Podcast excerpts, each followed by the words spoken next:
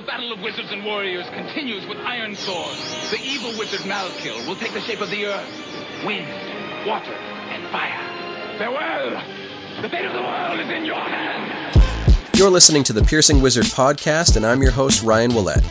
I'm a professional body piercer with 20 years' experience. I travel around the world teaching technique and safety classes, and I'm a member of the Association of Professional Piercers. Listen in as I talk to my friends and colleagues about our industry so we can all stay sharp. Hi everybody, how you doing? Thanks for tuning back into the show. Uh, starting this week, I'm going to do a three-episode series on different kinds of impairments in the studio, and that was uh, basically the idea of my guest this week, Brandon Downs. Brandon is blind in one eye and still makes a living as a body piercer. And Brandon uh, hasn't always been blind in one eye. It was from a traumatic injury a few years ago, and we talk about what it was like going from being full sighted to having partial sight some of the different challenges with things like depth perception and you know marking symmetrical piercings, different kinds of piercings that can be challenging even for full-sighted piercers, and just kind of talking about the the different kinds of skills that Brandon had to develop. So Brandon was already piercing for years and working towards certain goals like um, minimal tools and uh, inside out piercings, freehand piercings, things like that. Then had the injury took some time off from piercing to, to heal and to kind of build the, the self confidence back up and got into it and realized, you know, had he had to adapt his techniques and try some different uh, some input from other piercers and got a good amount of help and inspiration from other piercers that have visual impairments. And we just kind of talk about some of the different things that goes into uh, being adaptable like that. And it's it's really cool to hear some of the different parallels between Brandon as an experienced piercer and then having to relearn certain skills and abilities and a lot of different parallels to the, the newer piercers that are getting into it now, you know, exploring different kinds of techniques, uh, different ways to practice and, and kind of build up the skills kind of taking a step back as someone who's an experienced piercer and having to relearn some of the, the foundational parts of, uh, of your technique. So really interesting talk. And, uh, you know, Brandon also gave me the idea to maybe talk to a few other different kinds of people in the industry with different kinds of impairments. So, uh, on next week's episode, I'm going to be talking to Marie Fowler from Scotland about uh, hearing impairments. And then I'm going to be talking to someone about some physical impairments, uh, how those can make work a little bit more challenging, uh, different things you might have to do to make uh, to make it a little bit easier for you to you know give the best to clients. So with the the visual impairments, sometimes it's going to be slowing down the whole process, taking more time for marking, all those things. Auditory impairments, it's going to be more customer positioning. You know, do you have someone on your your good side, your bad side? Physical impairments, it's going to be you know, are, are, there points where you you have to work from a seated position? Is it more difficult to work if you have to kind of bend over a client? A lot of piercers tend to hunch when they pierce. So it's going to be a, a couple of weeks, three different episodes. We're going to be talking about different kinds of impairments. Uh, sometimes I'm going to reference it as disability, and, and that's really going to be uh, based on who I'm talking to that week and, and their comfort zone for uh, terminology and things like that. But we can also call it uh, impairments of different kinds. So, you know, I think that'll be an interesting series, and I want to thank Brandon for giving me the idea to uh, to, to do this on the show. Uh, keep in mind that I will uh, issue a bit of a, a, trigger warning for this week's episode. There will be a point where Brandon and I talk about the, the injury he sustained to his eye. So if you are sensitive to hearing about uh, physical injury, you might want to skip this interview or just uh, you know skip ahead a little bit once we start talking about in the episode. It'll be kind of obvious when we do. Uh, it's nothing gory, but you know it does involve uh, an, an, injury that led to blindness in that eye. Uh, things for me, I'm I'm really burnt out. Uh, getting ready for the APP conference uh, was one thing, but you know throwing in the Boston Tattoo Convention shortly before that, and then all the other trips that I've been booking over the last few months, they're all kind of starting to you know happen all through April, you know, and and APP conferences in May, and I still have to finish classes and do prep and all, all this stuff, and it's it's grinding me down pretty hard. So you know, after conference, don't be shocked if I have to maybe take a short hiatus from the show, or maybe you know dial it down a little bit instead of weekly, maybe a handful of episodes a month or something like that. But uh, got to take care of the Ryan to be able to make it through and uh, it, it's just been a little bit tough lately, juggling everything, all the flights and hotels and booking stuff, and just trying to keep track of everything. So I think I need to take a little bit of uh, mental health focus, dial it back just a little bit. Uh, you know, I've, I've got some more classes still kind of coming down the pipeline. The wheels are already in motion for Dallas and for Amsterdam in July, so I know that those will probably be happening, and uh, might take a little bit more time off after that August and just kind of chill out a little bit, you know, maybe no additional work things. And it's tough when you have to kind of like stack and stack and stack, but then you realize that everything starts to line up around the same period of time. So over the course of the next four to six weeks, I've got you know four to six different work things and trips and whatever. So it's just a lot to manage right now, and I'm trying to do the the best I can to keep myself sane. So let's get into this week's episode with Brandon Downs, and I'll be back a little bit after that. My name is Brandon Downs, one of the piercers over at Sink or Swim Tattoo in St. Charles, Illinois. My Instagram is Brandon Downs Body Piercer, and that's basically the best way to find me. I do have a website, which is brandon-downs.com. I'm not on Facebook or anything like that anymore, so Instagram is the place to go. Uh, I, I, feel like the whole, n- not to like go off topic or anything, but I feel like the whole not on Facebook anymore is becoming really common for body piercers. I know Brian Thomas from Born This Way is leaving Facebook. Uh, a handful of other piercers. I'm going to actually talk with Aaron Solomon um, later on today about, you know, that and a couple other things. But uh, you know, again, not to run off topic, but like, why do you want to leave Facebook? Because I, I kind of know why you'd want to leave Facebook. It's kind of the same reason why I kind of want to leave Facebook. But in your own words, like, why is Facebook not really a priority for you anymore? Um, I it's funny because I just listened to the podcast you did with uh, Brian yesterday, I mm-hmm. believe. Mm-hmm. Um, and you guys hit it on a lot of the like the things you discussed. But yeah, it's Facebook becomes addicting. And for me, I noticed that when I'm on Facebook, you know, for the longest time, I'd make awesome posts like, hey, you know, basically like positive things saying, you know, piercers, do this, you know, you guys are doing awesome. And then slowly but surely, it became almost like shit posting all the time. And then I just noticed like I was posting things where I'm just like, that's not me.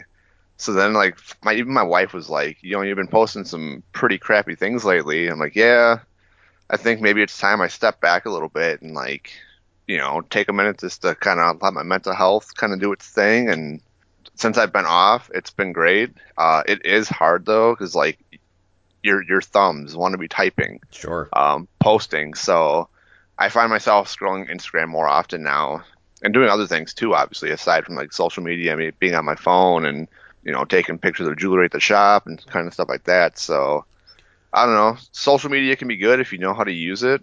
Me lately, I haven't known how to use it, so figured it was best to step away from there for a little bit. Yeah, it makes sense. I, you know, I'm I'm crazy addicted to my phone. Yeah, sure, it's I scroll on Instagram, but it also, you know, I'm on Facebook constantly and Snapchat constantly and emails and it's never ending. So, you know, it, it totally makes sense. Um, I would like to maybe transition my Facebook page into just like a personal page and not a work page, and just say, okay, if you have a work question, call the shop during business hours. You know, I, I think another problem with with Facebook for body piercers is it makes you on the job 24 seven, and that really stresses me out. And after a while, you just you you don't want to do your customer service correctly because you're dealing with so much like industry bullshit 24 7 yeah, between yeah, Instagram, Facebook, emails. I mean, I, my Facebook I've kept more just through piercers and personal, so I wasn't really dealing with the customers on that end. Um, I usually deal with like Instagram, and then we have an awesome counter person who deals with a lot of that for us. But you do get customers who'll contact you through, you know, Instagram, whatever. And yeah, you're just constantly on there answering questions and yeah, phone in your hand all day. I've I'm noticing is not good for your health. Yeah, so. yeah, yeah. I, I'm gonna try to take baby steps, like you know, just delete the uh, the Facebook icon from the homepage on my phone. You know, that yeah. that's what I had to do to curb my like horrible um, Amazon Prime addiction. Like I would constantly just be like, yeah, sure, add to my cart, bam.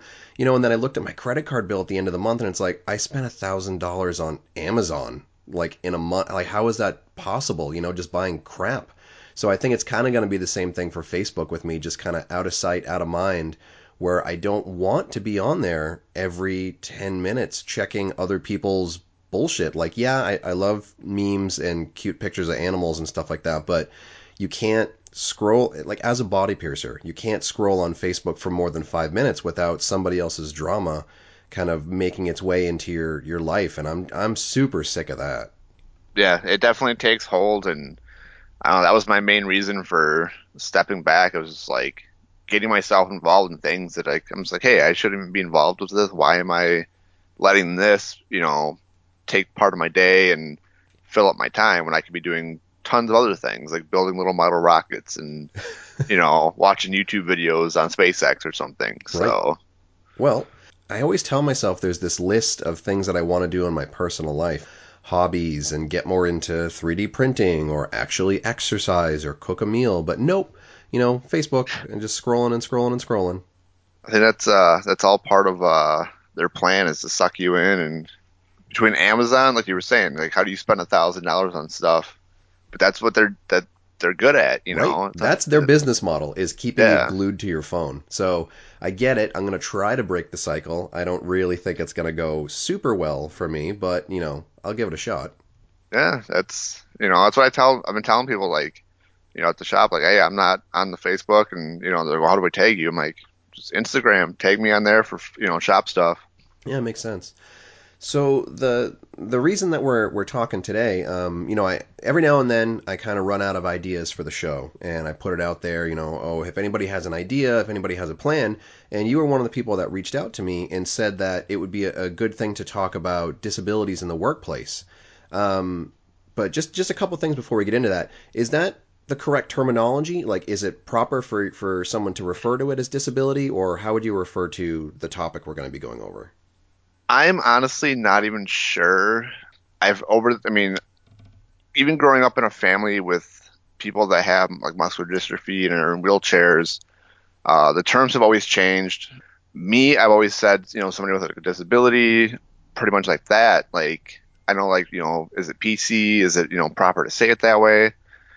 It's so hard to keep track of it. I don't even know. Me, I personally don't care if somebody says, oh, you have, you know, you have a visual disability, you know, fine, whatever somebody else maybe not so much. I don't know. I think for for this episode it should work. If somebody else in our industry, you know, that does have a disability doesn't like it that way or you know, if there's a better way to, to say it, I'm all I'm all ears for that. Sure. So yeah, you know, I think a lot of it is is the intention. You know, I'm, I'm not trying to uh, offend anyone with terminology or anything like that. But yeah, you know, if you if you find that that terminology uh, inappropriate or incorrect, you know, totally reach out to me. Um, but I, I, think for now we can we can use the word disability. I think. Yeah, yeah, that should work. All right. So, um, you know, if you would define yourself as having a, a disability, uh, why don't you talk about that a little bit for the people who might not have met you in person yet? So, I actually am half blind, um, thanks to a little BB gun incident a few years ago. That was July 4th, 2015, uh, watching some fireworks with some friends and family. Some kids that were on a rooftop decided to start shooting BB guns at people. Oh. Um, I was one of the lucky. Uh, I think there was seven of us total that got hit with BBs. Um, that actually had like something, you know, actually more serious happen to them. And I think mine was probably the most serious out of all of them. Uh, I was hit in the eye, uh, my left eye, and initially, I didn't know what was going on. I was, you know, we're watching fireworks. I'm thinking, you know, fireworks shrapnel or something, you know, out of the sky hit me in the eye. So, mm-hmm. you know, uh, they called the ambulance and everything. Once they got in the ambulance, they had the officers that showed up said they seen BBs laying all over the ground, and I, I'm freaking out. Like, what's going on? Like, you know, there's, there's BBs on the ground. My eye's injured.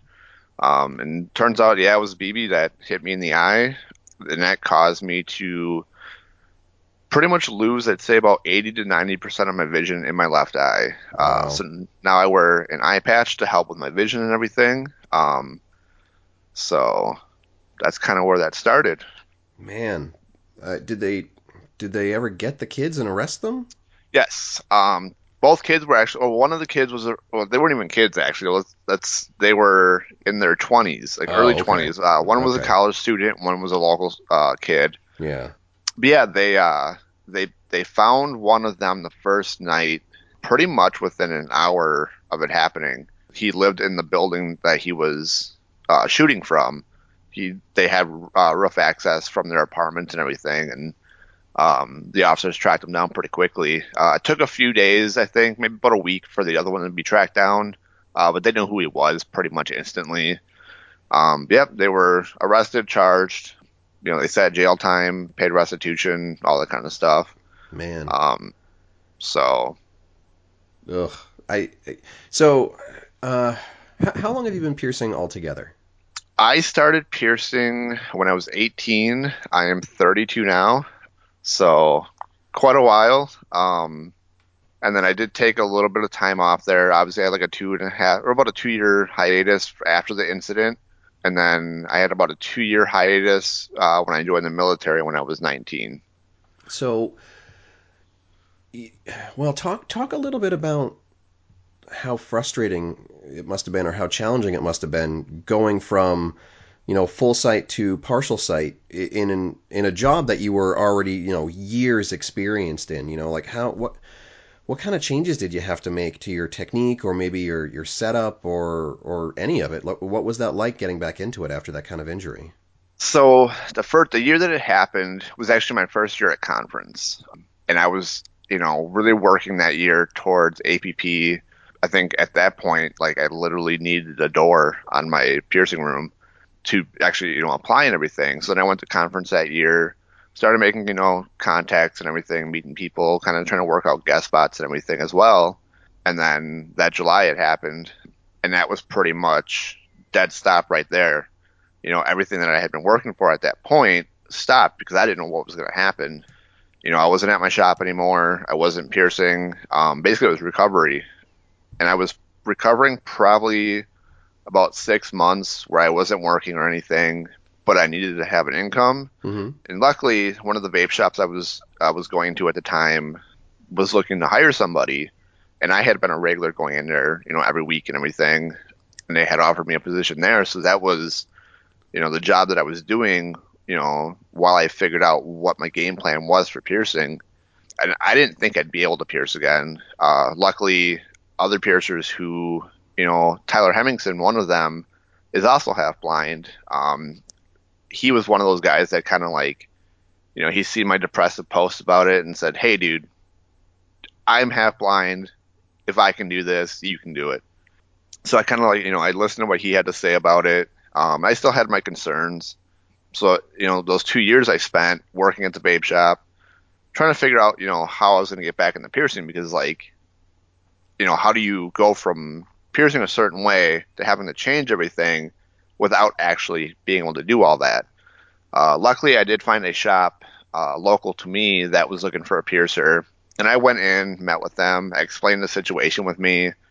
You know, I said I hadn't been piercing in a couple years uh, due to the eye in- injury. Um, then I wasn't sure how this was going to work um, or where things would go, and they gave me an opportunity to go in and basically just start piercing um, and figure things out for my own.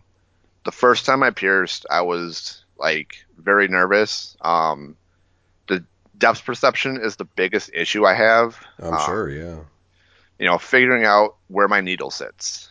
So it was it was figuring out how I'm going to place my needle to sit there. Now, I know a lot of piercers will like I guess, kind of float their needle over the dot. Mm-hmm. Um, I really can't do that. So I started doing it where I'll actually drop my needle right on my dot.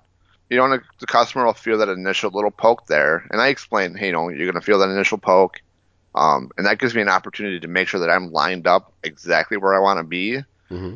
And then I can push my needle. But yeah, like, I mean, figuring out marking and seeing things a little bit differently is kind of hard. Um, I've noticed I don't do, I guess, like more intricate ear projects as much now, mm-hmm. um, just because it is a little bit harder to see things. Paired nostrils are my biggest fear. Luckily, I haven't had to do them yet, but I'm not stoked on the day that it comes where I have to figure out marking them. Right. Uh, you know, I don't do cheek piercings, so I don't have to worry about the marking on that stuff. But yeah, paired like earlobes are a big one figuring out how to mark them and everything. Um, luckily, we do have people at the shop that can help me see.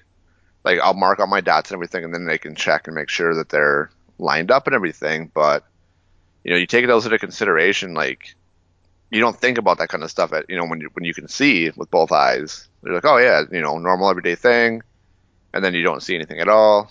Um, you know, in your left eye, it's it's a little bit trickier. You know, the biggest thing is like for me was like figuring out where my needle's sitting and what my angles are, and making sure it's coming out straight. Yeah. Um, I guess it's like it's hard to explain. I mean, if that makes sense, kind of how I said like dropping your needle right on the dot. No, it, Um, it totally makes sense, you know. But I, I, I, you know, I wouldn't want people listening to the show to think that you're doing something unusual or irresponsible because I, I do a pretty similar thing when I'm when I'm doing freehand piercings. You know, like I, if you hold the needle a certain way, you can actually press it against the skin without making, you know, a, a cut or you know a damage or, or anything like a like a painful sensation. So I don't think it's it's too unusual, but it must have been really difficult to go from you know a full sighted body piercer with years of experience and having to to change or adapt you know I would, I would think that if you kind of started a career with with a disability like that you would be able to kind of you know build off of that foundation you know. But if it's something where you'd been working for years and you had this injury later in life i think that must have been much much more difficult to, to get comfortable with it kind of that second time around Yeah, and it was already a situation for me where when I first started piercing, my apprenticeship with gar- was garbage. Um, you know, it was a, a, a crash course in, hey, here's sharp object, here's skin, make hole, put metal in. Mhm. Um, so learn, I was already relearning a lot of techniques at that point. Um, you know, from meeting other piercers and talking to other piercers and, you know, scrolling like the, the forums and everything, trying to find a better, you know, learn the proper ways to do things already. Um, and I had been doing very well at doing that. And then, you know, you have some, it's a complete stop and it's like, okay, now you have to relearn again to figure out how to uh, incorporate those techniques into a, a way to make it easier for you to do it. hmm So it was definitely frustrating, you know, because I'm already, you know, relearning everything as is, you know, kind of on my own because I didn't have like a mentor there to, you know, really reteach me. So it was a lot of like, you know, ask questions, read, watch, and do everything, and then apply it to how I, you know, my own technique. And then, okay, now I got to take this technique. How do I work that in with only having half my vision? right Um, so it was a lot of a lot of time sitting at home, uh, messing with like the little rubber silicone, you know, like the nose and the, like the tongue and the ear, hmm like pieces you can buy on Amazon and other websites. Um, but sitting there messing with those, you know, and like looking and kind of like just pushing the needle, you know, marking things out, setting the needle on the dot, making sure, you know, for nostrils, making sure the receiving tubes are actually lined up. Because when I, first started doing that, I noticed that I wasn't lining up my uh, receiving tube. Visually, it looked like I, I had everything lined up, and then I pushed and I completely missed my receiving tube. And I was like, well, how did that happen? And then, you know, you start, you, you realize your brain is seeing things a little bit differently now. sure yeah Um, so then I, I have I found ways to readjust that a little bit. You know, I've actually it's funny I applied for that um, kind of setup. I applied the uh, piercing from the inside out, uh, where you choke up on your needle. On you know you line up on the dot on the outside, you choke Mhm. up on the needle. Well, I started doing that with my receiving tube to make sure that my fingers are actually making you know guiding my receiving tube to be lined up where I want. I can slide that up under and then I can make sure I'm and since then I haven't had an issue missing my you know my receiving tube. yeah well that's a cool Um, trick too Yeah, I mean I've I've started doing um some you know inside out stuff again slowly but surely, kind of reincorporating that back into because I, I started doing that before my eye injury. Um, you know, seeing guys doing the the nostrils inside out and lips inside out. So now it's a, it's been okay, and now I'm back on you know track with doing my normal piercing technique that I had, just with a little bit of a you know a variation to it. And then now I'm starting to work towards you know doing the inside out stuff, the inside out nostrils and lips. Um, I actually just did an inside out lip the other day. Uh, it came out nicely. Of course, I didn't get pictures because you know that's how that that works. But oh, that's okay. I my my my thing with pictures is uh, I have a billion pictures of like cool fancy ear piercings, but if somebody wants to see just like a, a, a well executed typical piercing, a lip or a nose or an eyebrow or something like that, it's like oh, I, I'd be shocked if I even had two pictures, let alone one.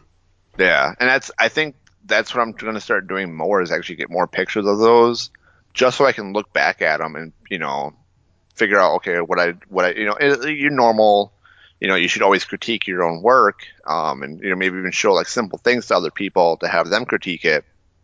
For me, like especially starting to do the inside out you know technique, you know having people look at it and say, you know tell me what they see you know so I can kind of get more input on it. Hmm um because it's a whole different ball game now like with my eye and everything and trying to do it that way. I mean hell even when i first started doing it with both eyes it was still like watching like ryan Fegan do an inside out nostril and just like blink and it's done uh, was already blowing my mind. So i was you know learning and kind of practicing with both eyes doing it with one eye. I that's it's it's still scary at first you know starting off to do that. So it's been a slow process to figure out how to do it. Um, it's not something I do very often, um, just because I'm so set on my other techniques, and I, I think I kind of limit myself a little bit on what I'm wanting to do, Mhm. just because I know that like okay, visually, I can't do certain things. You know, I stick to a lot of simpler techniques and simpler like ear projects and stuff. Things you- that I know that I can that's, do. Do you feel like that's something, you know, you you'd work on and practice on, and eventually you'd start feeling more comfortable with those things, or or do you think that it's going to be more of a, a limitation to you in the future with certain stuff? Um, I'm see, I'm torn on it. Like, I want to continue doing them. I've I've done I've done some ear projects since, you know that that require, you know, like triples and stuff that require being everything lined up nicely, and I I've done them very well. Um, I think those I'm starting to feel more comfortable with doing. I think there's certain things like the the paired nostrils are my biggest concern. Mhm. Um, it's something that I mean it's and it's it's a simple pierce. I mean, it's like a simple setup piercing that we're doing. You know, it's a nostril. You're just lining it up with the other nostril. Um, I'm just my my fear of seeing it and everything. You know, of like, do I have it lined up properly? Is it going to be straight? Everything look even? Right. Um, I mean, that's anybody's any piercer's fear is like, okay, are your paired nostrils lined up properly? But I think you, you overthink it a little bit more Oh, sure. Yeah. because you're mean, you're like, oh, okay, now my eyes, you know, aren't working the way they should. Okay, this is what I need to do. Um, luckily, at conference, actually, AJ Goldman uh, was talking to me a little bit, and he made some, some some suggestions of like how he does his his pair of nostrils, and I haven't I haven't had an opportunity to do that yet, um, just because we don't have a lot of people in our area asking for paired nostrils, but you know, he told me a technique with using like a pin taper in the nostril and everything, so he can see visually see where that nostril's sitting and everything's pointing, mhm. um, and see if that will actually help me line everything up on the new one or on the second one. So I think that's something I'm going to try out, um, because I, don't want to be limited, obviously, you know, in the future with anything that I'm doing, but there is always that reality that certain things I just won't be able to do. I just I haven't I guess I haven't been put into a, a full situation yet where I haven't had to kind of really worry on the piercing. the shop that I work at, we do a lot of simple things. You know, it's a lot of nostrils, a lot of like ear piercings, earlobes, you know, conch, tragus, stuff like that. Um, but even those have been the marking process and you know changing how I mark and everything to make sure everything is going to line up nicely. Um, tragus piercings, I used to just dot it and that would be good. Now I do where I'll I'll dot the you know the front of the tragus and along the very you know edge of where I want my needle to go straight back, I'll draw that line now, you know, going all the way back to the back side of the tragus, uh, so I can visualize where I have to push my needle. Mhm. Uh, you know, as where before I didn't really need to do that because it wasn't really something I thought about. It was like, oh, cool, needle straight back. How I how things are viewed for me, drawing that line makes it a lot easier now. I can see, I can visualize that the needle has to go a certain way. Um, that, like I said, depth perception there. That's it's a tricky part there when you're like up close to something like that. It's a little bit weird. You see things a little bit differently than what you normally would. So having the, the guidelines there now, which for pictures, obviously it doesn't look so great with all this marker on there. But at the end of the day, that piercing's going to come out straight now because I'm I'm you know drawing out my grid lines and I can visualize that better. Sure. I mean, um, whatever whatever works. That's you know that's the thing that I always try to talk to piercers about when it comes to marking too. Is like it doesn't matter if you want to draw a whole picture on somebody. You know, if it helps the the piercing uh, come out better, you know, why not? Yeah, that's that's actually um, one of the big debates with me and the other piercers. He likes tiny little dots at mm-hmm. the shop. Um, I cannot see the tiny little dots anymore. So like we have a, a shop apprentice there um, who will help us. You know, we're teaching her marking and stuff right now.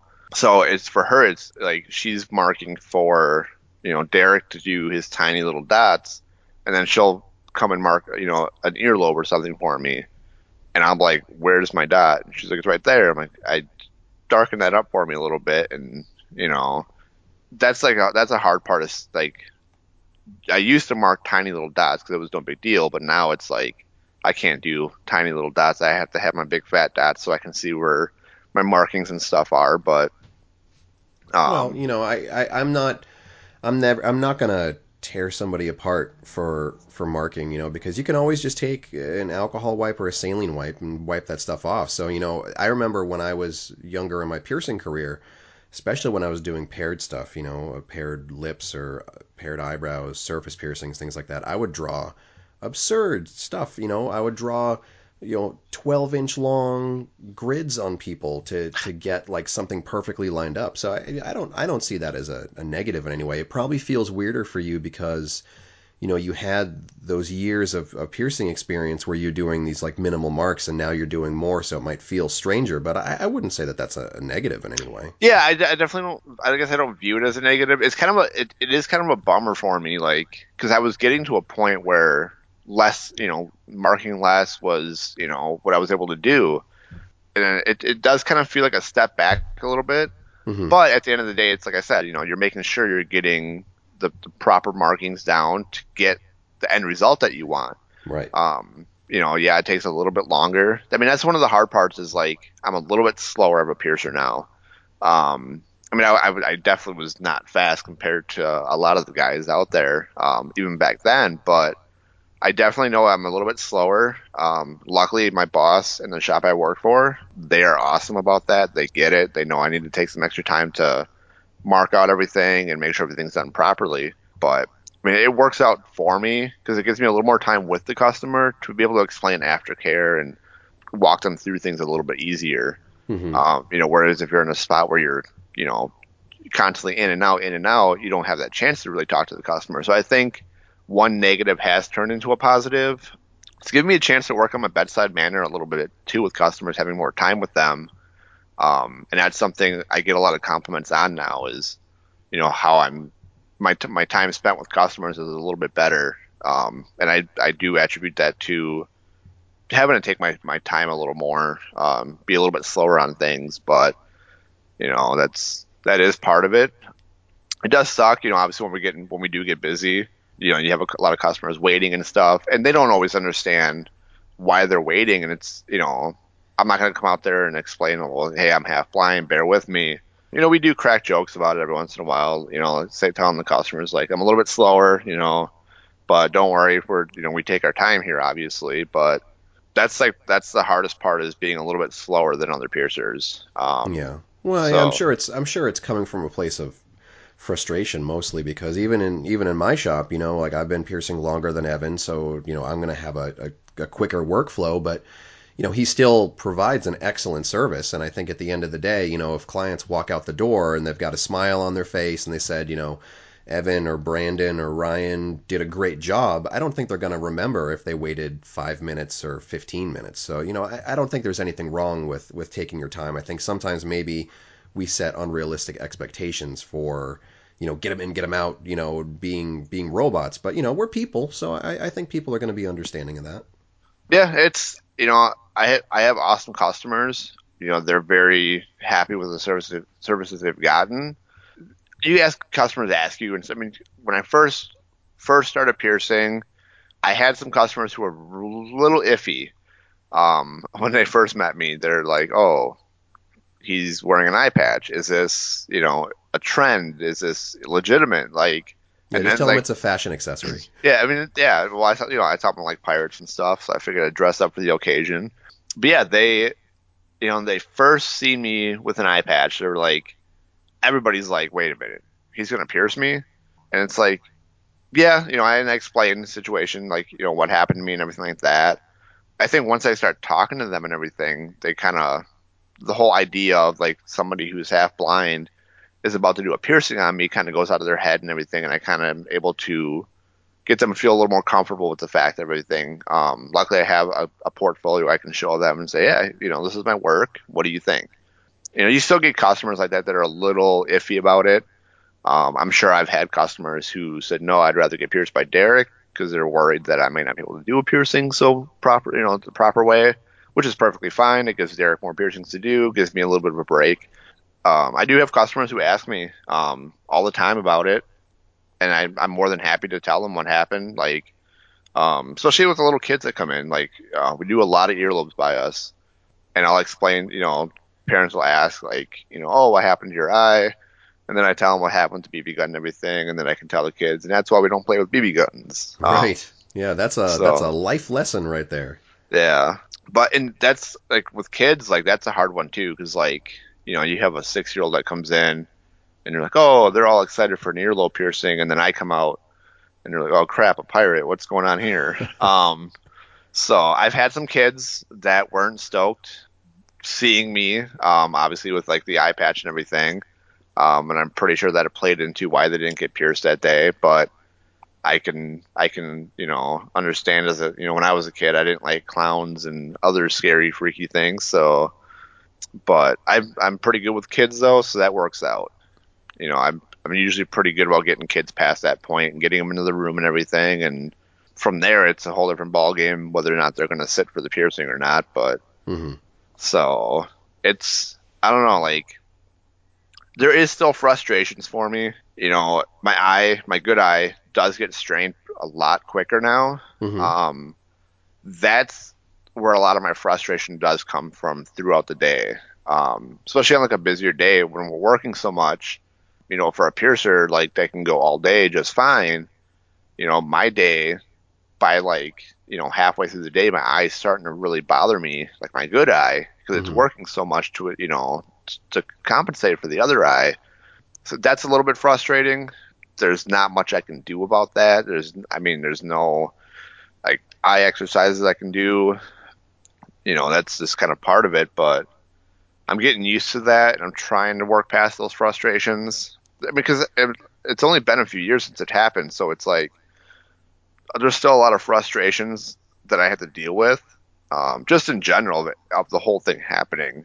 You know, I have my days where I'm just like I get pretty pissed off about it. I'm just like, you know, why the hell did this happen to me? Yeah. like you know what exactly did i do like did i do something that bad in life that you know i deserve to kind of you know lose my vision and everything but you know you know you get people to tell you well you know it's things happen for a reason and everything i'm like well aside from having a really cool halloween costume i haven't figured out exactly what's going on why this happened but Ugh, man, I would I would just want to track down the asshole that was playing around with the BB gun and just like stab him in the eye with a pencil. Yeah, uh, what's funny is I know. Um, I mean, for the first few years, I knew where the one guy worked. Um, one of our restaurant, like one of the local restaurants, and there were times when we'd walk past there. Um, you know, me and my wife or whatever, and like, I really just wanted to go in there and like, you know, beat the guy's ass. But like, I was like, what is that going to solve though? Yeah. Um, you know, that guy, he has his whole life. You know, and like, I'm not at this point. I'm not mad at him you know what happened happened um, dumb decision i've made plenty of dumb, dumb decisions in my life his you know the stuff that he now has to go through himself you know for his decisions that he made um, you know being a felon um, he actually got kicked out of college because he was a student of the college of that town that we were in and they were like yeah that's obviously not good so i know he had gotten pulled from the school um, so that's a big life changer for him too. So hopefully, like you know, for him it was a good life lesson to maybe you know don't do stupid things like that. But You're you're a lot more uh, rational and and maybe not forgiving, but you're you're a lot calmer with this than I think I would I would be. It must have been really frustrating for you those those first couple of months or years. Yeah, um, I think like the the biggest fear I had was not being able to pierce at all. Yeah. Um, the first few like the first few months, like I was just like in a like a zone where I was like, what the hell am I gonna do? I have no other skill after this. Like, you know, yeah, sure, I can go probably learn something, but body piercing was what I like to do. That is like my first interest um, right. that I can remember even as a little kid, like getting my first ear piercing and doing the old old school pierce myself. And parents wouldn't let me have a lip piercing, so we did it. We figured out a way to do it, you know, kind of thing. But that was like the biggest fear. Um, so there was a lot of depression at that point where it was just like, what do I do? Like the surgery was there was a surgery option on the table that they couldn't guarantee, and mm-hmm. that was going to cost me a lot of money. You know, it, they couldn't promise me anything with the surgery that it was going to work. You know, it, it ended up being where I turned it down, but like, I wasn't, you know, I was like, well, do I do this? You know, how do I, do, you know, do I go about doing this surgery? And hopefully it works that I can get back to piercing and doing other stuff. But it just, you know, after really talking to the doctors and seeing the cost of money and everything, it just did not make sense. Mm-hmm. And once that was finally decided, that it did make sense for me to do, that's when I was really like, okay, what am I gonna do now? Like, I, you know, hell, even driving a car was like scary. So, hmm. like piercing and all this other stuff was just not on the table. I did, I didn't think at the time. And like I said, but having, you know, other piercers that I had a chance to talk to, you know, there's a few other ones that have you know vision issues like Lynn Lowhide. Um, like I said, uh, uh, Tyler Hemmingson was the big one. Um, he was very blunt about it when he messaged me. He was just like, "Dude, get your head out of your ass and start piercing again." He's like, "He's like, don't let this stop you from doing it." And like I said, I was I still had my concerns and everything, but Tyler was a big part of why I was able to get back to piercing. His uh, his not so motivational messages of quit being a dumbass and you know get your ass out there and do it uh, was definitely helpful. So I definitely thank him for that because like had he not done that and got you know in my inbox and told me to to go out there and do it, I don't think I would have. Um, because I had other piercers telling me, "Oh yeah, just do it, just do it." But that was coming from piercers who I guess didn't you know see kind of how I what I was going through. I guess like you know they you know for me it was like well they have both their eyes like what do they know mm-hmm. um you know, so having piercers who obviously are going through this already telling me like, hey, if I can do this, you can. And yeah, that's that was like the big push I needed. That's great. Yeah, I mean it you know, it's important that if you see someone struggling with something that you've struggled through, you know, whether it's a disability or whether it's you know overcoming addiction or whether it's just struggling with with learning a career you know that's why it's important to reach out. And I, I guess you know not to bring it back around but maybe that's one of the better things about social media is you know we're we're all kind of interconnected you know piercers west coast east coast different countries or something like that. You know you can you can kind of have these people with shared experiences where you can reach out and say like hey you know I, I could i could use some help. Or they can reach out and say hey you know i see that you might need a little motivation, you know, and I've I've dealt with something similar. So I guess maybe social media is not the worst thing in the world, but I mean, yeah, uh, I've definitely some of the connections I've made through like with other piercers. Um, so seeing guys like Tyler and Andy, um, you know, you got Solo and Lynn, you know, seeing all these piercers who are going through the same thing you are and seeing the stuff that they're doing, that's a that's a big boost of motivation right there. You're just like, okay, well, you know, if Tyler can do this and Lynn can do this, like, why can't I do this? You know, right? And having having that, like, I guess those connections and everything is really nice. Um, you know, seeing the stuff they're posting up, the work they're doing, you know, it's a good boost that people, you know, you can use. Um, so yeah, social media does have its good, you know, spots and everything. Um, sometimes.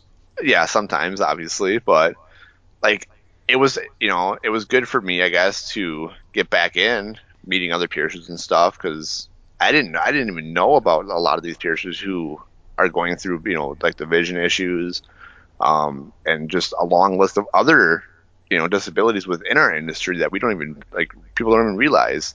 Sure. Um, well, you know, I, I think I, again, to bring it back to the social media, that's one of the worst things of it is is people kind of imply that they're they're perfect or that you need to strive for perfection or something like that. But you know, we've all got different stuff in front of us, adversities and different things like that, whether it's mobility issues, vision issues, auditory issues, you know, different medical conditions that you have to manage and, and live with and work around, you know. So it, it's important to to share those experiences and conversations, you know, and maybe uh, somebody out there in the world will listen to this episode and, and they'll be kind of thinking that their disability or their their challenge isn't going to be like world breaking, you know, that they can that they can kind of stick to it and and kind of move past it, you know, and hopefully that'll that'll help some other people out there. Yeah, definitely. Um, I there are other peers out there that go are going through a lot of the same things that somebody else might be, and I'm you know at, at a point where I'm like, feel free to reach out if you have questions or you know if you want this, you know if you need some extra motivation all of us that I've all the peers I've talked to that are dealing with something, you know, physically, you know, kind of like limiting their abilities, um, have been great. Very, you know, they're very positive on like outlook on things, and they'll give you a little bit extra boost of motivation that you might need to make that next step forward to do things. So, well, um, you know, this might be kind of like a natural transition to to start wrapping it up. But if if anybody out there listening wanted to maybe get in touch with you and ask you some questions, you know, what's what's the best way for them to to get a hold of you? Um, I don't, like I said, I don't have Facebook anymore. Um, mm-hmm. I, d- I do have the Messenger app uh, on there still. Um, just because we do we use that for like work purposes. Um, mm-hmm. so we have like, a little work group chat we use. Yep. Um, and I know you should be able to easily just kind of search me through there. Otherwise, Instagram, you know, that's I'm I spend most of my days on there now. What's um, your What's your Instagram handle? Uh, it's uh, Brandon Downs Body Piercer. Okay. So, um, well, easy, easiest way to do it is just message me on there if you want. Um, but yeah, I'm always down to talk, and you know, people have questions on how I do things a little bit differently. Um, I'm not the best at explaining them, but I, you know, I can throw the GoPro on my head and give me an extra eye to kind of show people what I do a little bit differently. Um, which has been what I've been, I've been actually recording myself more now just so I can go back myself and see what I'm doing. But hopefully, it's something I can, you know, show other people who have vision issues and need a little bit extra helping hand to figure out what they can do differently to make things a little bit easier for them. Right. Yeah, that's a great way to think about it. You know, re- recording it so you can kind of look back and say, like, okay, well, maybe I can tweak this or that.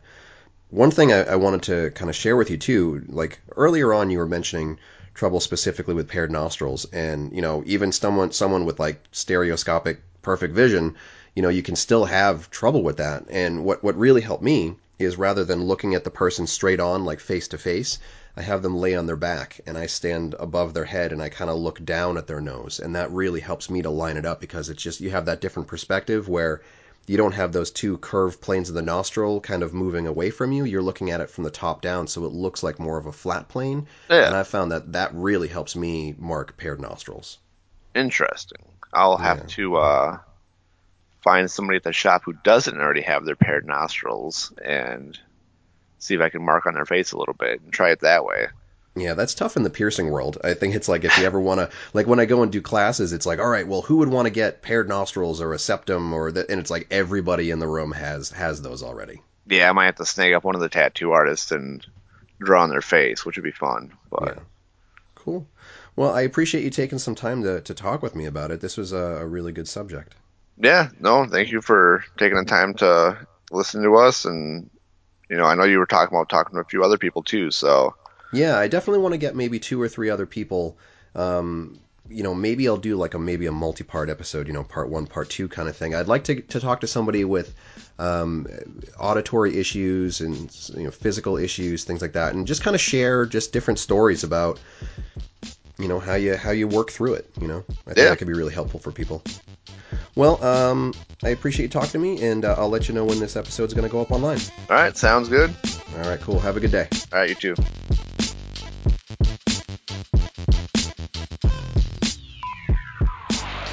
Uh, pretty inspiring to hear a story like that. You know, I, I can't imagine what I would what I would go through, you know, being in the same situation. You know, I, I have some parallels between our, our, careers. You know, we got into it because we really like piercing, and Brandon was working for years developing these techniques, and then had that injury, and then had to kind of relearn a lot of those techniques. So shows a lot of versatility.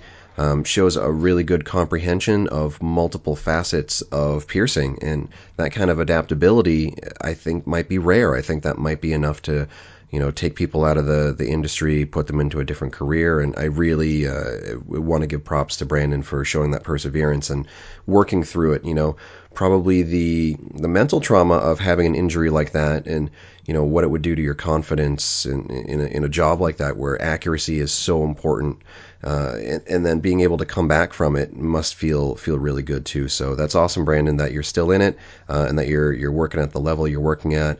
And uh, I think it could be really inspirational if there's anyone else out there who's struggling with any sort of visual impairments or limitations or anything to to know that it is something you can potentially work around. You know, hard work, skill, practice, uh, all those things can can keep you moving forward uh, wherever you want to get. Brandon was in one of my classes, uh, the Chicago class, I believe, and um, just a really smart person, really asking good questions and really interested to see uh, different different techniques from different people and, and roll it into to what he's doing. So uh, that's really cool, Brandon, and I'm really glad that you gave me the suggestion to to do this episode. And next week I'll have another guest, uh, again Marie Fowler from Scotland. That one's already recorded, and we're going to talk about auditory impairments. Marie was born uh, deaf and has a, a, cochlear implant that, that helps her hear, uh, and you know how she works around any sort of limitations as far as certain things that maybe don't get picked up well, or what happens when maybe her battery runs out on her implant. So we talk about a, a good amount of different things, and it's always just nice to talk to Marie in general because she's a really a pleasant person. After that, I will do an episode on physical impairments. I don't have that one recorded yet. Uh, but I think that one will be a good series, a, a good episode in the series, and I, I have someone in mind to uh, to talk to you about that. Uh, one one last thing, uh, I got put into Facebook jail because I was talking about uh, intimate body piercings on Facebook. You know, I have a, a private forum for continuing education for my my seminars, and I posted something about uh, an, an with a, a, crushed needle technique in there, and I got a warning. I don't, you know, I don't even think it was someone that reported me. I think it was just their algorithm. You know, picked up a, a wiener picture, and uh, I tried to I tried to uh, say that I wanted a review, and they said that it was still violating the terms, even though it was a private educational forum. And then I started posting about the nipple class that I'm doing uh, at the Boston Tattoo Convention, and got put in Facebook jail over it because I was talking about nipples. So it's really frustrating. I think the Facebook uh, privacy stuff, algorithm security stuff, whatever, is going a bit too far. A little frustrating. Uh, makes me maybe rethink promoting other nipple classes in the future. You know, am I going to offer nipple classes that I have to try to promote on Facebook to get people to show up, uh, or or do I just leave those for conferences or what? But anyway, Facebook, uh, another check on the uh, the annoying column for you. Uh, thanks a lot. That's it for this week. I'll be back next week continuing the series, and thanks for tuning in. For more information about the show, visit piercingwizardpodcast.com or like Piercing Wizard Podcast on Facebook. For more info about your host, visit precisionbodyarts.com or search Ryan PBA on Facebook, Instagram, and Tumblr. If you enjoy the show, you can subscribe on iTunes, Apple Podcast, and Google Play. Music by Benny B. Blanco. Show copyright 2017, Precision Body Arts LLC, all rights reserved.